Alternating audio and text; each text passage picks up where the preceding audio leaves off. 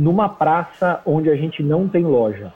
E a partir do momento que eu abro loja, a venda do e-commerce sobe 19% na média nessa praça.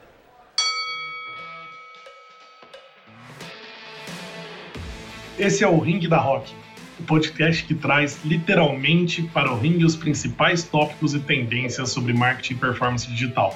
Todo mês, um novo episódio vai te dar um nocaute de conhecimento para você aprender em primeira mão com os melhores profissionais do mercado. Eu sou o Fernando Ruoco. E eu sou Daniela Gebara. E, e esse, esse é o episódio, episódio de hoje. hoje. Oi, pessoal, bem-vindos novamente a um podcast Ring da Rock. E hoje com vocês aqui estamos eu, Daniela e nossos convidados ilustres Adriano Tavolassi e Carolina Scassani. Pessoal, eu poderia muito bem apresentar vocês, mas acho que é legal vocês apresentarem né, para a galera. Então conta um pouquinho o que vocês fazem, e como que vocês chegaram até aqui? Bom, gente, então assim, a, a, minha carreira profissional, ela começou, né, na época da faculdade. Eu comecei cedo até, com 17 anos eu fui para a faculdade de publicidade e propaganda. O meu sonho era desenvolver essas campanhas ganhadoras de prêmio, de Cannes e tudo mais. Na época da faculdade, eu cheguei a trabalhar em algumas agências, só que eu não me encontrei naquilo que eu imaginei que ia ser, né? Então, depois que eu concluí meu curso, eu fui para a área de eventos, o que eu gostei bastante porque era bem dinâmico, né? Eu sempre me considerei uma pessoa bem dinâmica, bem criativa, e aí durante um tempo foi bem legal para mim, mas também não era aquilo que eu queria. Dei um passo para trás, fui morar fora, né? Fiquei um tempo na Austrália, na Nova Zelândia, fiz curso de business, aperfeiçoei meu inglês. E quando eu voltei para o Brasil, uma amiga minha é, me falou de uma oportunidade da empresa dela, né? Ah, Carol, tem uma vaga aqui para trabalhar com desenvolvimento de produto, acho que é sua cara. E eu nunca tinha pensado nisso, né? Desenvolvimento de produto, tá bom. Fui, né? Fiz a entrevista, passei. Essa empresa, por acaso, era a Juliana Flores, isso foi há 10 anos atrás. A Juliana Flores naquela época já respirava, né, e-commerce, vendas online, numa época que eu nem sabia direito que era isso, eu devia ter feito pouquíssimas vendas, é, compras, né, online.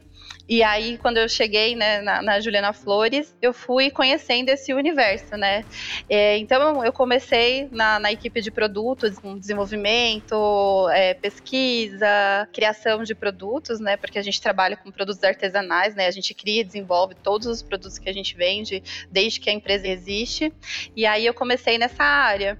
E aí, deu super certo, só que com a empresa crescendo, né? E as áreas foram surgindo, eu fui tendo oportunidade de trabalhar trabalhar nas outras áreas da empresa, né? Então, eu trabalhei em todas as vertentes aqui dentro do, do que a gente tem no marketing, né? Depois do desenvolvimento de produto, eu fui para a parte de cuidar do site mesmo, né? Então, eu cuidei da, da parte de SEO, das mídias online, fiquei um tempo responsável pela parte de social media, é, parcerias, e aí isso foi muito bom porque chegou num estágio assim onde eu conhecia né, todas as frentes que a gente trabalhava aqui, tanto no marketing quanto na parte do e-commerce.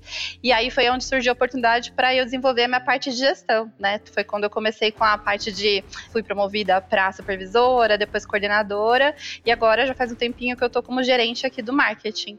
E aí eu, eu continuo ainda né, na frente de todas as áreas por onde eu passei, né? Desde a área operacional, agora nessa parte de gestão, e a gente vem desenvolvendo novas áreas, né? Então, por exemplo, exemplo, agora em 2021, a gente criou, desenvolveu e pôs em prática o e-commerce da Juliana Flores, né? O marketplace da Juliana Flores, que está completando o ano agora e está embaixo também da minha gestão aqui do marketing.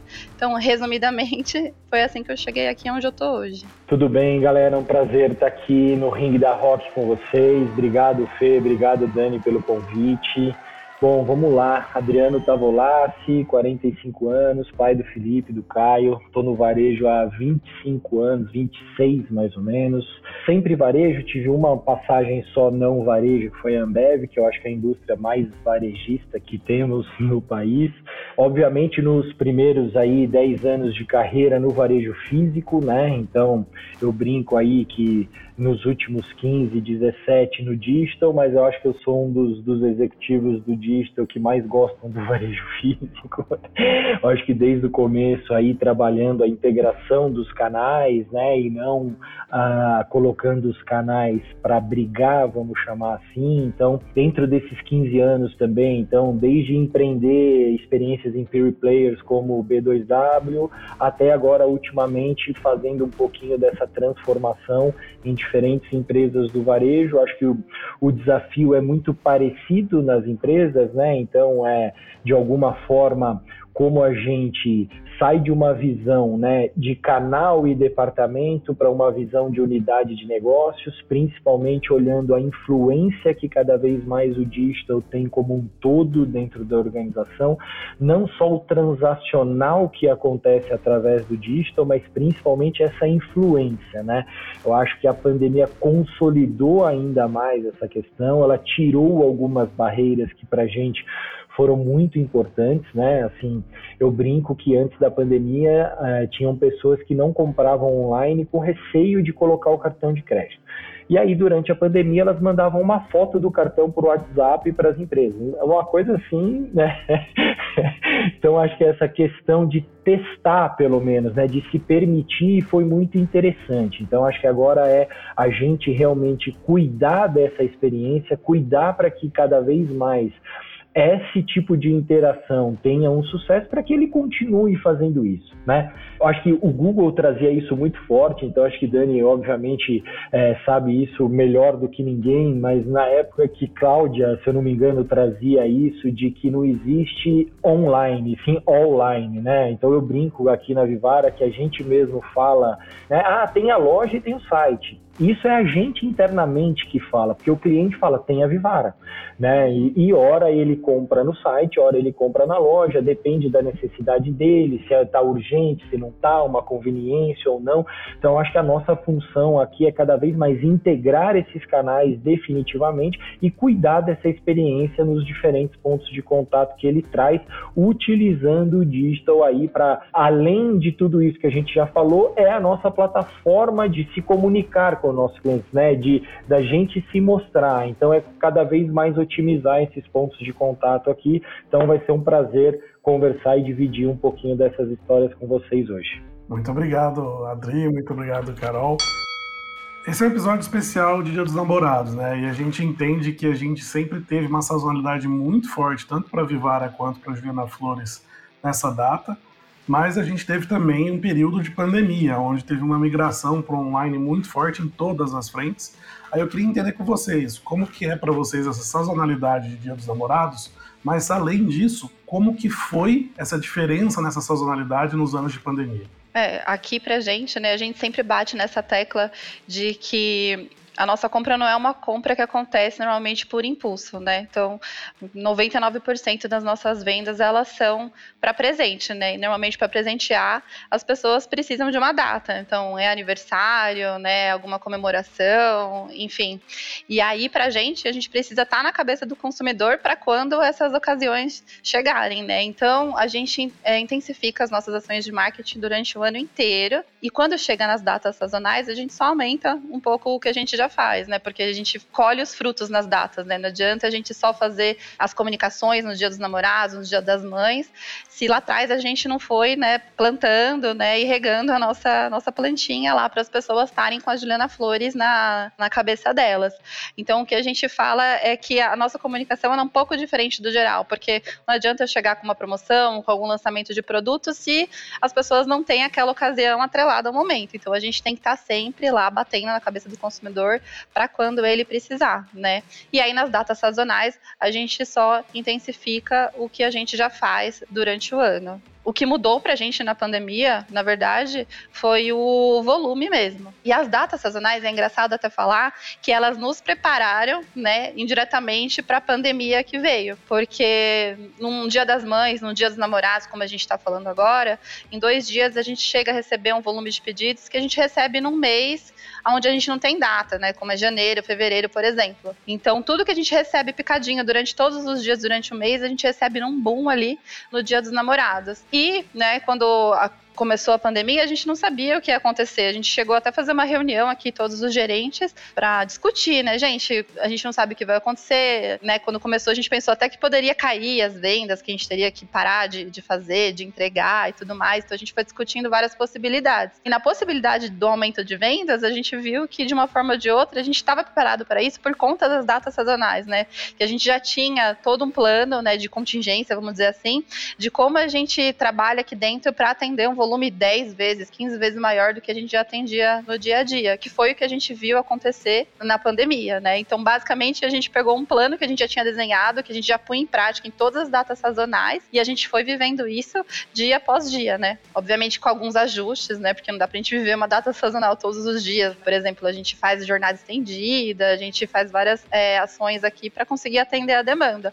Mas de uma forma ou de outra, a gente utilizou esse aprendizado que a gente já tinha com as datas para atender a pandemia com alguns ajustes, né? Que a gente viu aí, né, conversando com outras empresas e tudo mais, que o pessoal às vezes recebeu a demanda, né? Cresceu muito os acessos, cresceu muito as buscas, o número de pedidos, mas as pessoas não estavam preparadas para trabalhar com isso, não conseguiram atender toda a demanda. E no nosso caso, a gente ficou muito feliz, assim, não com, com toda a situação da pandemia, enfim, mas a gente ficou muito satisfeito de conseguir atender é, a demanda de uma forma boa por conta da pandemia. Mas na época né, da pandemia, a gente não intensificou nada de comunicação, a gente não fez grandes esforços de marketing, porque isso acabou acontecendo organicamente, né? Tava todo mundo em casa, as pessoas não, não tinham aonde sair, aonde comprar, então acabaram todo mundo recorrendo para o e-commerce.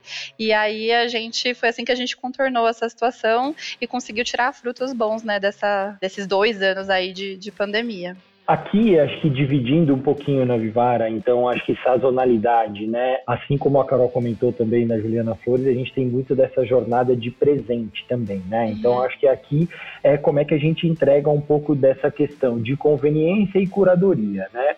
E, como eu falei na primeira questão, né, como o online aqui ajuda nessa curadoria e nessa conveniência de alguma forma. Então, para quem quer resolver o seu presente de uma forma mais conveniente, até para aquele que já vai chegar na loja tendo passado por essa nossa camada, guia de presentes, etc toda essa questão, ele chega na loja já muito mais instruído, já mais direcionado, o que até para a gente também em, em, momentos sazonais, como vocês devem aí acompanhar, nossas lojas têm filas, tem coisa, então isso também vem ajudando, ou seja, o consumidor chegar mais decidido, esse atendimento mais rápido, né, essa produtividade da loja também é interessante, né? Eu acho que como um todo também na parte de mídia, como a gente se mostrar presente nessa época, ou seja, olha, estamos aqui, né? Alguém que está procurando isso, ou presente, ou tudo, e sempre com esse viés de olhar para quem efetivamente vai receber o presente, mas também não esquecer de quem vai comprar, né?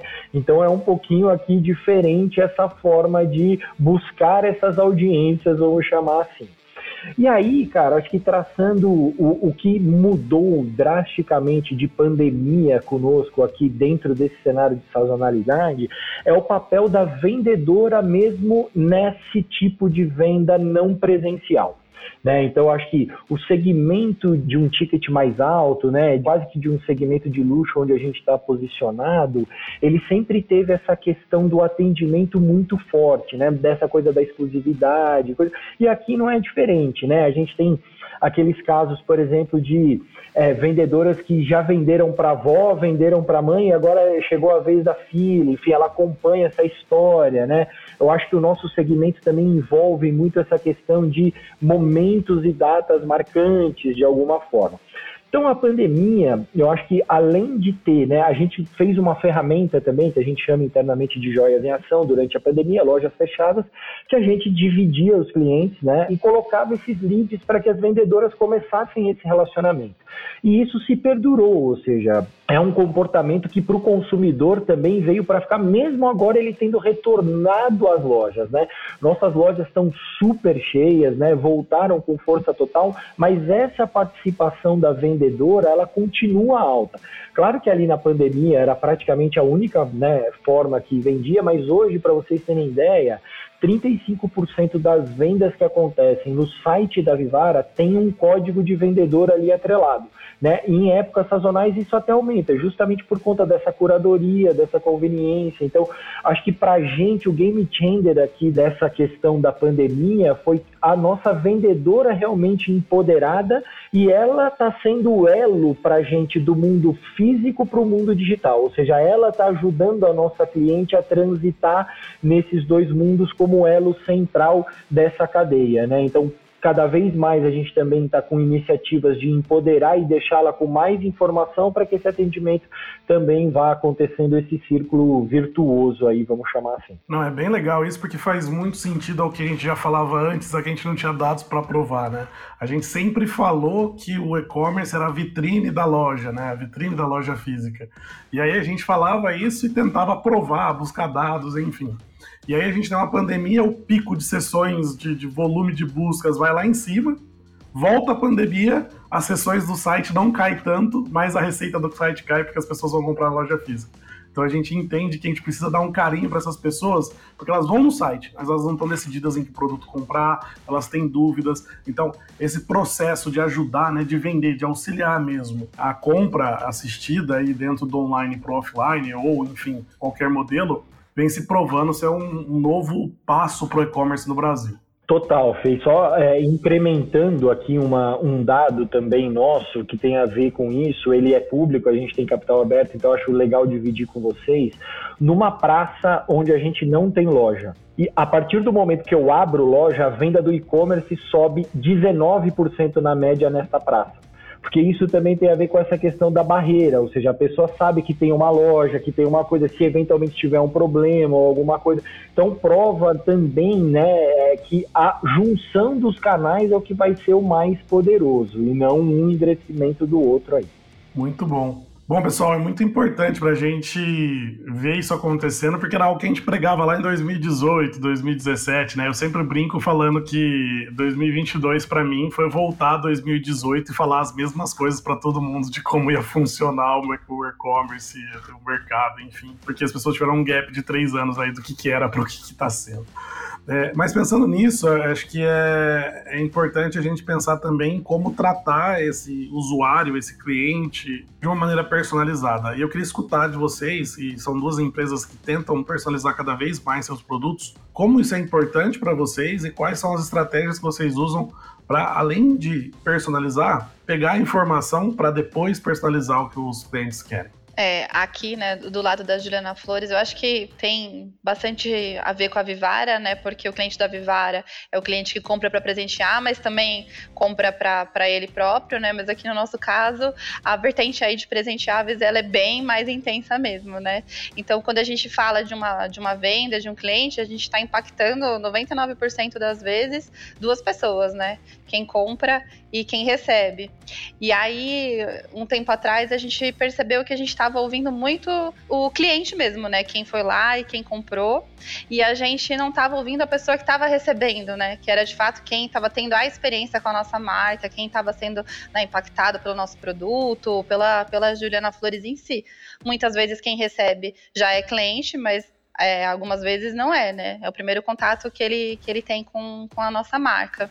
Então a gente foi desenvolvendo algumas ações assim para a gente estar tá mais perto, né? Também uma, uma outra questão nossa aqui, a Vivara ela está muito presente né, em, em, todo o Brasil nas lojas físicas. A Juliana Flores ela não tem essa penetração assim no físico, né? A gente tem uma loja aqui em, na, em São Caetano do Sul, né? Que é a matriz, onde tudo começou. A gente acabou de abrir uma loja agora em Santo André e a gente tem alguns quiosques nos principais shoppings de São Paulo mas 85% das nossas vendas vêm do e-commerce, vem do online.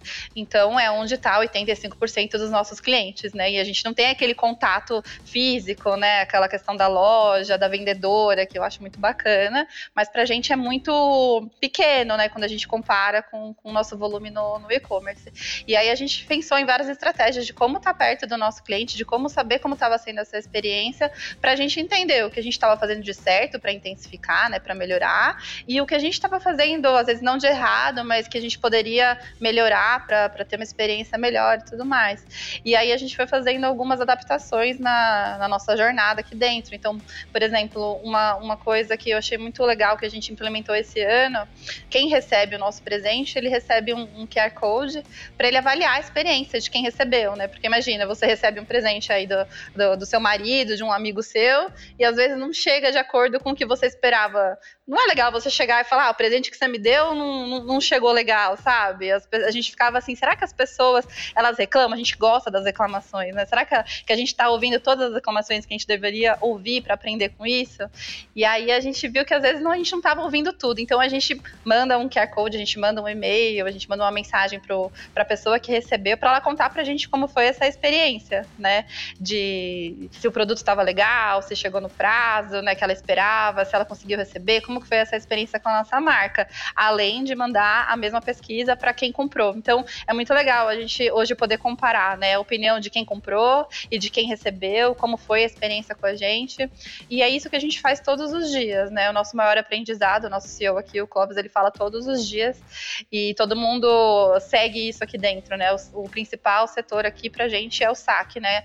Onde a gente ouve o que o cliente fala, quais são as queixas, as sugestões dele, todos os dias a gente ouve ouve, né? A gente fala que nem sempre, a gente não prega que o cliente está certo sempre, mas a gente vai ouvir o cliente sempre. Então, todas as, as reclamações que a gente tem, todas as sugestões a gente ouve todos os dias e todos os dias a gente faz evoluções em cima disso. Então, assim, no nosso caso, né, de estar tá muito no online e não estar tá tanto no físico, a gente acabou penando um pouquinho em como melhorar essa questão, né? E a gente foi criando alternativas para isso. E a questão da personalização segue da mesma forma, né? Porque não é só para as reclamações, também serve para sugestões, né? E aí a gente foi segmentando, a gente foi é, é, todo mundo pergunta qual que é o público da, da Juliana Flores, né? Quem que é o cliente da Juliana Flores? Ele é muito pulverizado. A gente não tem um, uma classe, ah, a maioria dos, dos nossos clientes está nessa faixa etária ou está nessa classe social. É bem pulverizado aqui dentro. Então a gente segmenta bem, a gente divide é, isso aqui dentro e a gente faz as nossas comunicações, a gente faz as nossas personalizações de acordo com cada perfil que a gente trabalha aqui dentro. Na Vivara, acho que a gente, né, talvez não com tanta potência como a Carol falou, mas a gente tem a mesma dificuldade, ou seja, como analisar quem efetivamente está recebendo aquele produto e não necessariamente quem comprou aquele produto para presentear ou alguma coisa do tipo. Né? Fora isso, a gente acredita também que assim, quase que a gente está reaprendendo tudo, porque eu acho que a pandemia misturou muito de novo toda essa questão de indicadores de clientes, como a gente olhava, como a gente olha, enfim, né? É onde a gente acredita aqui que mais a gente tem que se dedicar neste momento, ou seja, a gente tem muitas iniciativas nessa linha mais é, espalhadas, então de alguma maneira a gente está tentando né, aí construir essa questão de Martech, de uma visão única de clientes de verdade, com uma estrutura de bancos de dados preparado para isso, toda a questão de data lake e tal. Então, isso aqui tem um pouco dessa conversa densa, que ela é super importante, né? Que a companhia como um todo coloque isso na prioridade e não é fácil da gente do, né, aqui do digital conseguir esse tipo de aprovação. Ou seja, eu brinco que todo mundo, a hora que abre a torneira, espera que saia água, mas ninguém quer construir esse encanamento e pôr a torneira ali. Mas todo mundo quer a água quente saindo. Então, a gente está nessa fase um pouco do encanamento, né? E ele é super necessário, porque a água não sai quente se a gente não cuidar disso aqui, né? E uma coisa que é natural também, né, e eu acho que as empresas acabam confundindo um pouco, apesar de ser natural, é essa questão do MVP versus eu colocar uma coisa no ar que eu não consigo escalar. Então é assim, né? É, eu brinco, né? Eu chegava nas empresas, ah, legal, você tem, a gente tem aqui o Ship from Store, tem dessa loja, legal, vamos pôr nas outras 200, não, não dá. Se a gente colocar, daí ou seja, não é um MVP, porque eu não consigo, através dele, aprender e escalá-lo, né? Se eu tenho que jogar ele fora e construir outro, foi legal, ok, eu tive uma iniciativa e fiz, mas, de novo, não resolveu o meu problema, foi meio que para inglês ver. Então, eu acho que essa fase é muito importante, porque a gente só vai conseguir escala se isso estiver muito bem resolvido. E o grande a grande beleza do digital é que ele cresce exponencial, diferente de uma loja física que cresce de forma, né, assim, eu brinco, a nossa loja do Morumbi, ela tem, sei lá, 20 anos e ela está super consolidada. É difícil ela dobrar de tamanho né? Agora, eu colocando ela numa plataforma que eu vou exibir o estoque, vender ela, receber pedido, eu já consigo fazer ela crescer e a partir daí ir, ir, puxando e fazendo alguma coisa nesse sentido. Então, é onde a gente mais quer se dedicar para a gente pegar todas essas iniciativas espalhadas, consolidar de alguma forma e, e construir essa arquitetura escalável para a gente crescer de forma exponencial. Acho que é esse o momento que a gente está. Muito bom escutar de vocês esse ponto de, desse carinho com os dados aí, que acho que todo mundo vai ter que ter daqui a pouco e tá todo mundo correndo para fazer isso. Uma pergunta que eu tenho, que é uma dor, é uma dor e ela, ela é até bem que é uma dor boa, dependendo de como você trabalha ela. Em datas sazonais como essa, o grande vilão, às vezes, se torna o estoque, né? Porque você não tem, você tem um planejamento, você tem que olhar e pode mudar, enfim. E, principalmente com loja física, você tem estoque em uma loja que está acabando, você tem que fazer uma transição de estoque. E no caso ainda de produtos que nem da Vivara, não deve ser fácil fazer uma transição de estoque de loja, algumas coisas do tipo. E também no caso da, da, produção mesmo, né? Do, porque essa personalização que a gente falou tanto aqui, ela gera um, um tempo de produção maior e, e você não tem um estoque tão grande. Então, como que vocês veem esse problema, que é um problema bom, né? Que você vender tudo, você acabou seu estoque, tá, você bateu suas metas, mas como que vocês tratam isso para que o usuário não se frustre quando for visitar o site de vocês ou as lojas de vocês? Ah, um excelente ponto, né? Eu acho que o site, é, como um todo, dentro das organizações, ele sofre muito com essa questão de estoque, justamente por ele ser exponencial e às vezes as análises, na maioria das vezes de supply nas empresas, não leva isso em conta na hora de fazer uma cobertura, por exemplo, né? Então, de repente, num dia mais sazonal que o tráfego estica, não necessariamente aquela minha conta de cobertura ou de dias de estoque, ela funciona, porque de repente eu tive um tráfego muito fora ali, né, que dificilmente, como eu falei na, na pergunta anterior, acontece na loja. Então, eu acho que tem algumas coisas. No sazonal, como você falou, é muito difícil da gente conseguir principalmente porque o cliente precisa daquele produto naquele momento. Né? Então, o que a gente faz nas épocas sazonais é sempre, é, a gente tem uma vantagem, né, que a gente é uma empresa vertical, ou seja, a gente produz praticamente aí 85% do que a gente vende nas nossas lojas. Então, é sempre uma coisa com muita antecedência, para vocês terem ideia, a gente já começou nossa produção para Black Friday. Então, aqui tem uma inteligência de supply para que essa produção aumente muito né, para essa época sazonais. Mas o que eu acho interessante falar aqui, puxando aquela minha primeira resposta sobre o digital, que quando a gente fala do Omni e do digital, ele também tem que ser encarado como essa ferramenta interna de solucionar esse tipo de problema. Então, a vitrine infinita lá da loja para falar qualquer coisa, né? Os anéis, como você bem falou, ele tem tamanho. Cada vez mais a gente vai querer trabalhar com os tamanhos padrão nas nossas lojas, ou seja, 80-20 ali de tamanho, e as pontas que a gente chama, a vendedora vai te demonstrar o produto na loja, mas vai utilizar o e-commerce para fazer esse pedido e vai te oferecer. Fernando, você quer receber esse pedido em casa ou você quer, Dani, ir retirar numa loja nossa? Né? Então, cada vez mais também o Omni traz esse poder para a vendedora. Né? Eu brinco aqui com elas que assim, o Omni tem um monte de palavra bonita, picape, ship from store, etc, etc Ok, mas o que a gente está fazendo aqui para elas é criando uma camada de estoque que vai fazer com que ela nunca mais perca a venda. Ah, Adri, mas por que, que ela não vai mais perder venda? Porque hoje, quando você chega dentro. Né, hoje já não, mas até um tempinho atrás, quando você chegava dentro de uma loja da Vivara, você conseguia comprar o que estava lá dentro. Agora você vai conseguir comprar o que está lá dentro, o que tiver em qualquer uma das outras 285 lojas, mais o estoque do e-commerce. Então, dificilmente você né, aumentou muito a chance de você fazer esta conversão. Né? A mesma coisa aqui para o cliente que entra no site. Antes o cliente entrava no site e viu o estoque do e-commerce. Agora ele vê o estoque do e-commerce, mais a loja do Morumbi, mais a loja de Ibirapuera, mais a loja de Curitiba, mais a... e isso também para o cliente facilita a vida dele.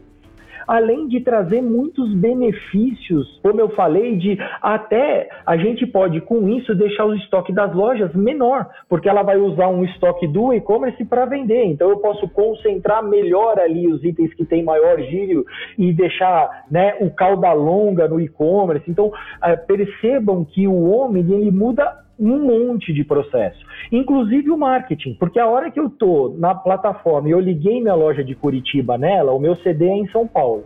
Então, sem a minha loja de Curitiba, meu prazo para você receber um pedido lá em Curitiba saindo de São Paulo vai ser, sei lá, de quatro a seis dias. Mas com a loja ligada pode ser retirar no mesmo dia ou entregar no dia seguinte. Então aí eu podia fazer uma mídia só para Curitiba falando isso. Gente, compra na Vivara hoje que você recebe amanhã. Ou seja, então o homem e todas essas questões vai mudando todos esses outros processos na companhia. Eu acho que é cada vez mais é isso que o digital vem fazendo, né? Vem auxiliando, mudando formas de se fazer uma, um determinado processo ou uma outra coisa. Então, de novo, aí ampliando essa forma de olhar para o que é digital, eu acho que é onde a gente vai colher esse tipo de fruto aí. Muito bom ouvir isso. Você quer complementar, Carol? Né, eu só ia comentar que eu acho muito legal esse trabalho, assim, a Vivar agora já tá falando do estoque de Black Friday, a gente queria muito fazer isso, né?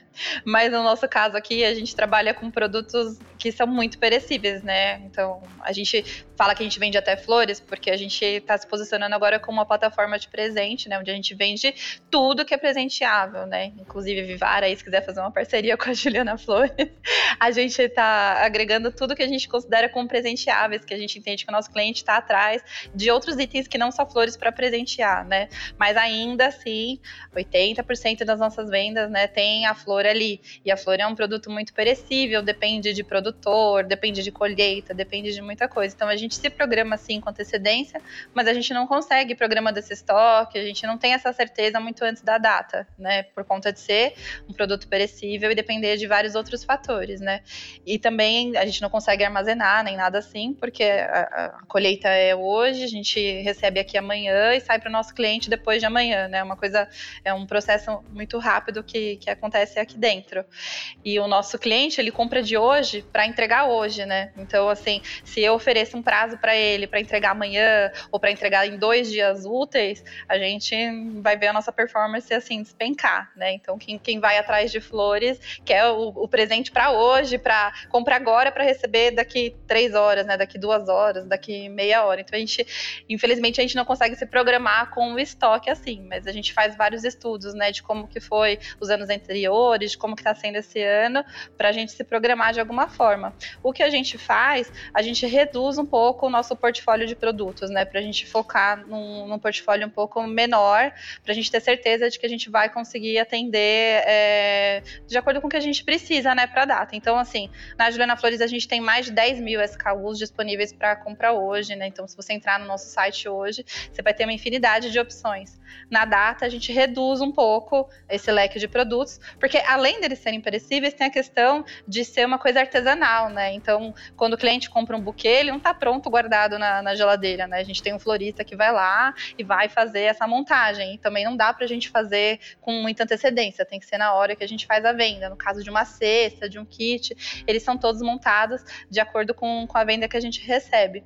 Então, para a gente, a gente se programa dessa forma. A gente tem que reduzir mesmo nosso portfólio de, de produtos para data, a gente foca naquilo que, que a gente acredita, gente faz alguns lançamentos para data, a gente faz uns estudos dos produtos mais procurados e a gente reduz e foca neles. Então, para a gente, o, a nossa programação tem que ser um pouquinho mais em cima da hora, assim, né? A gente não consegue se programar com tanta antecedência.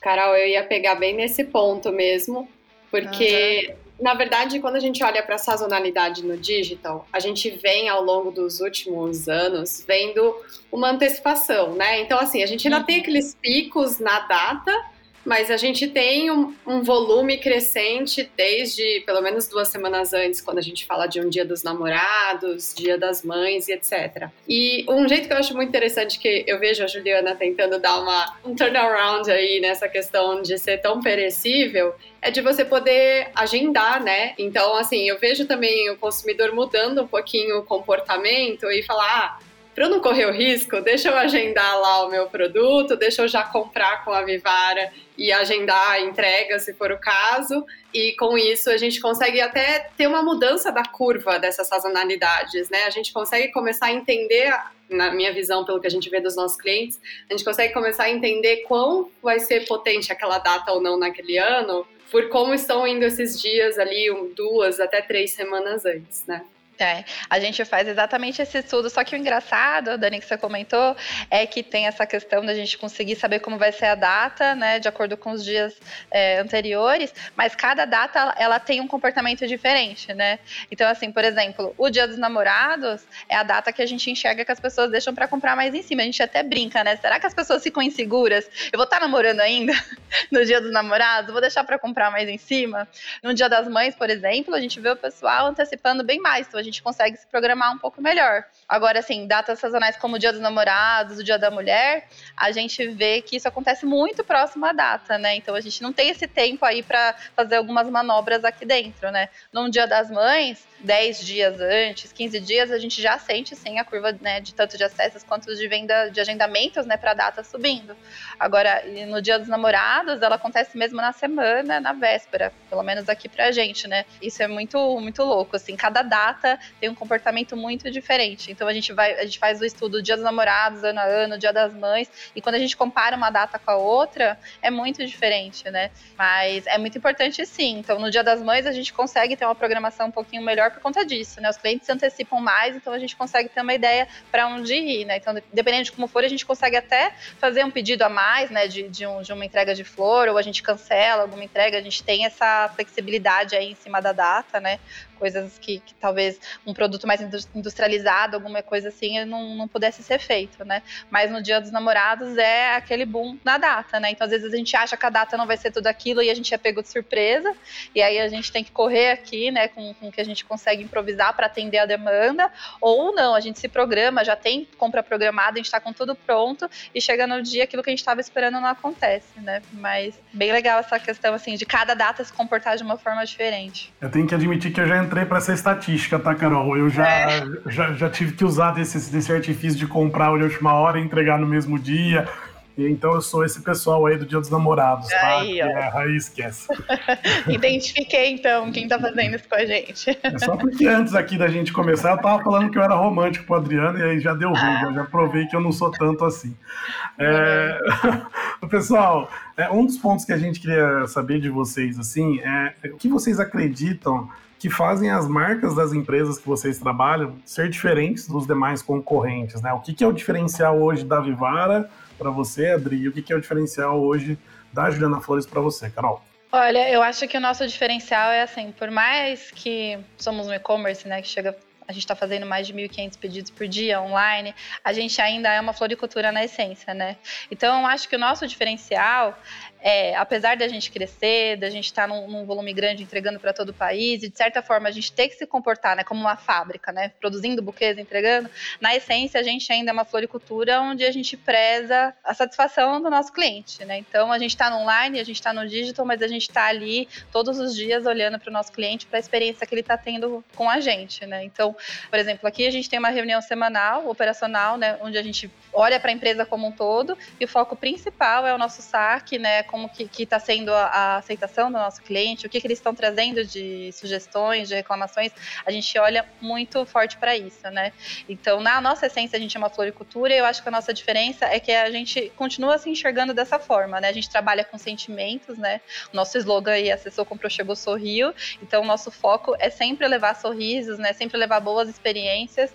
Então, a gente está falando de aniversário de namoro, aniversário de casamento, nascimento, né? São ocasiões muito importantes, né, para o nosso cliente. Se a gente errar, não tem como consertar. O aniversário é hoje, não é amanhã. Então, é, eu acho que o nosso diferencial é entender quem a gente é, qual é o nosso propósito e não desviar disso, né? Então, é, é por mais que a gente cresça, que a gente evolua e que a gente vá atingindo, né, novos níveis, a gente ainda tem essa essência de se preocupar com as pessoas, né, no nível de pessoal mesmo, né, de entender que é uma data importante para as pessoas, de entender que é um momento especial e que a gente não pode errar de jeito nenhum com isso, porque não tem como voltar, né? A gente está lidando com momentos muito importantes. Então, eu acho que esse é o nosso, o nosso diferencial.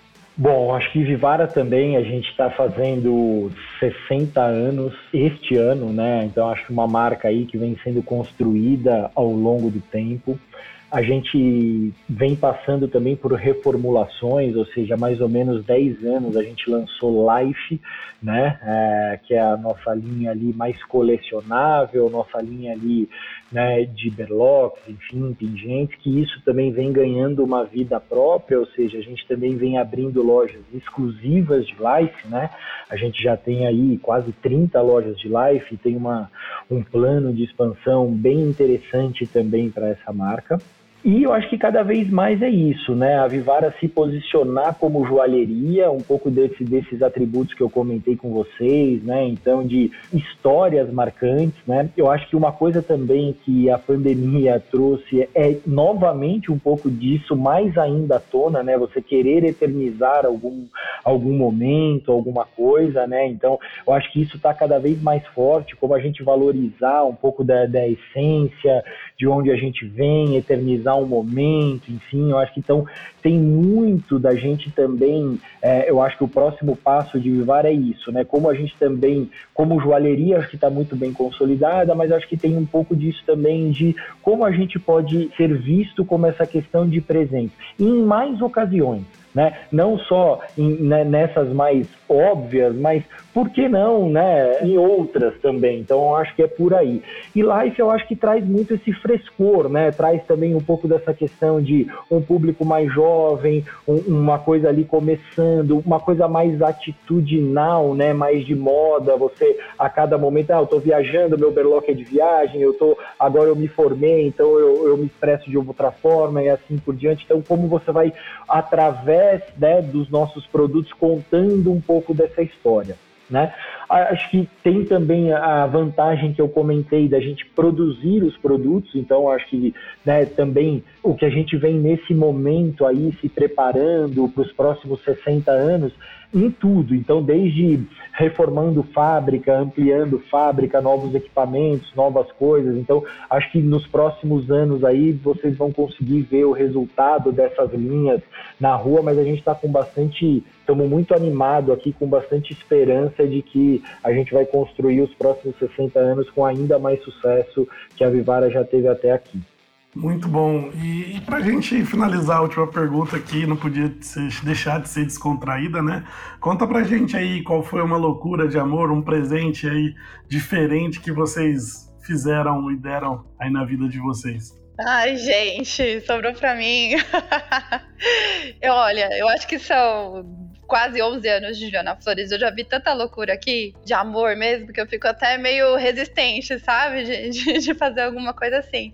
Eu sou um pouquinho mais, mais conservadora, de loucura de amor. Eu acho que o máximo que eu já fiz foi comprar uma viagem, alguma coisa assim, sabe? De, de surpresa, alguma uma coisa de rotina. Agora eu já vi tanta coisa aqui dentro, de cliente apaixonado, cada loucura de amor que vocês não fazem ideia. Ai, mas não guarda pra você não, conta pra vou gente. Falar, vou falar, não vou dar nome, então posso falar. Por exemplo, a gente tem cliente aqui que estava completando 30 anos de casado. E aí ele comprou com a gente 30 arranjos diferentes. Ele falou: quero 30 arranjos diferentes, cada um para simbolizar um ano do nosso casamento. E ele foi mandando durante os dias os 30 arranjos para casa da, da esposa, né? Para casa do casal. E aí ela até mandou uma foto pra gente no final do dia. A gente, olha como ficou minha sala. Ainda vai chegar mais, porque eu não tenho mais onde pôr. Aí a gente, não, eram 30 já, já tá chegando o último aí, pode ficar tranquila. E aí tem gente que vai mandando declaração de amor e junto com os nossos pedidos sempre vai um cartão, né? E aí tem cliente que compra aqui com a gente, assim, cada entrega ele vai mandando uma palavra da frase, sabe? Vai criando aquela expectativa com a pessoa que vai receber. Então ele vai mandando um, um arranjo com uma frase, vai completando até no último arranjo ele contar quem é, ou por exemplo fazer um pedido de casamento, né? Então ele vai mandando, ah, eu queria fazer um pedido, não sei como falar, e no último arranjo ele chega com, com um pedido. A gente tem uma opção, por exemplo, aqui, que é entrega com hora marcada. Então, o cliente pode falar, quero que chegue exatamente às 17h45. E aí, a gente, ele vai e, e, vai fazer um pedido de casamento, algum pedido de namoro, e sincroniza aqui com a gente exatamente a hora que o arranjo vai chegar na, na casa da pessoa, né? Então, é, a gente já viu pedido de, de casamento à distância. A pessoa está aqui em outro país, e aí liga, né, que nem a gente está aqui, né, conversando, né, por, por telefone ou via chamada, né, videoconferência, e aí toca a campainha, vai lá atender, e aí chega o arranjo com o pedido de casamento. Isso eu achei muito legal. Porque é essa a nossa essência, né? Aproximar as pessoas. A flor, a gente acredita que ela aproxima. Então, a pessoa está em outro país e de alguma forma ela se fez presente ali. Eu achei isso muito sensacional. Então, aquilo que eu venho falando para vocês durante a nossa conversa toda, da gente estar tá muito próximo do cliente, ouvir essas histórias, é muito rico pra gente. A gente vai vendo essas histórias, né? E deixa a gente muito feliz, muito satisfeito com o trabalho que a gente vem fazendo. Inclusive, essa aí do, dos 30 arranjos deu até uma ideia pra gente criar um serviço aqui, né? Pros nossos clientes. A gente tem a opção de você comprar, é, encomendar com a gente um quarto todo decorado de amor. Então você pode vir encomendar, a gente vai em algum lugar, seja no hotel, na sua casa, a gente decora o quarto todo com, com rosas vermelhas, joga pétalas e tudo mais, coisa que a gente não fazia, mas teve tanta solicitação, né, personalizada para fazer pedido, para fazer surpresa, que a gente disponibilizou lá no site para o cliente comprar. E aí vai, gente. Tem cada história de, de surpresa aí que, que, que se a gente for conversar, vai ficar mais duas horas aqui. Eu queria falar que era só uma pergunta pra descontrair, ela tá me deixando triste, porque tá provando cada vez mais que eu não sou nada romântico. Mas quando, nada, eu recebi, quando eu recebi as perguntas, eu falei, meu Deus do céu, eu trabalho na Juliana Flores com flores, e eu acho que eu não, não, não amei o suficiente na minha vida, porque eu não fiz metade do que os clientes fazem aqui. O Fê, ao invés de mandar vários buquês, ele manda pix de um centavo com essas mesmas mensagens pra ele. é, um pouco mais em conta, né? Ai, gente. A minha, assim, era novinho, né? Num, eu acho que essas coisas mais de ímpeto, né? Eu acho interessante. Então, tava naqueles namoros mais jovens, assim, a gente tinha brigado, a gente... Eu tava morando em Bragança Paulista nessa época, ela era de Atibaia. E, e aí, tipo, no fim da balada eu fui até Atibaia e pichei o muro de frente da casa dela. Então acho que foi aí uma que me veio na cabeça aqui nesse primeiro momento. Foi interessante, porque dela acordou, né? A hora que foi sair, ah, bom, tal. Então, eu acho que é essas coisas que impactam aí, que são que são interessantes quando a pessoa não está esperando mesmo, né? Mas, como diria meu amigo, já fui bom nisso. Oh, depois do chinelo aqui. Ainda bem que já prescreveu também, né? A gente pode publicar o podcast tranquilamente. é, pessoal, muito obrigado. Foi um prazerzão conversar com vocês.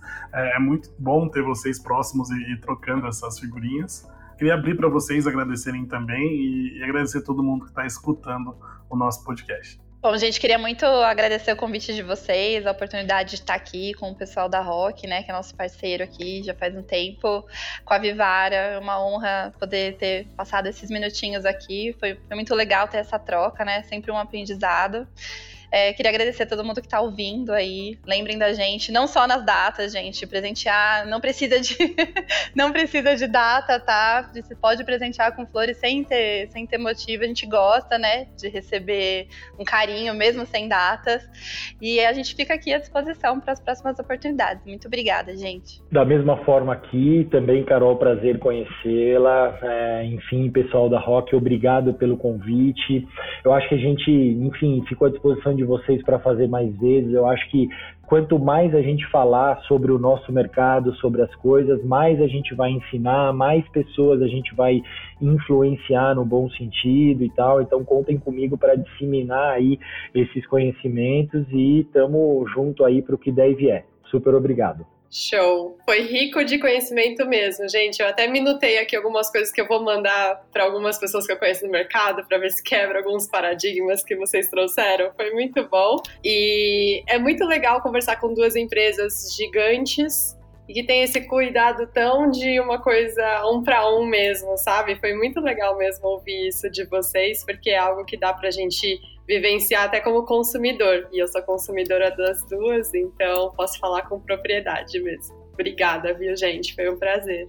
É isso aí, pessoal. Então ficamos aqui com esse episódio aí do Ring da Rock e esperamos vocês no próximo.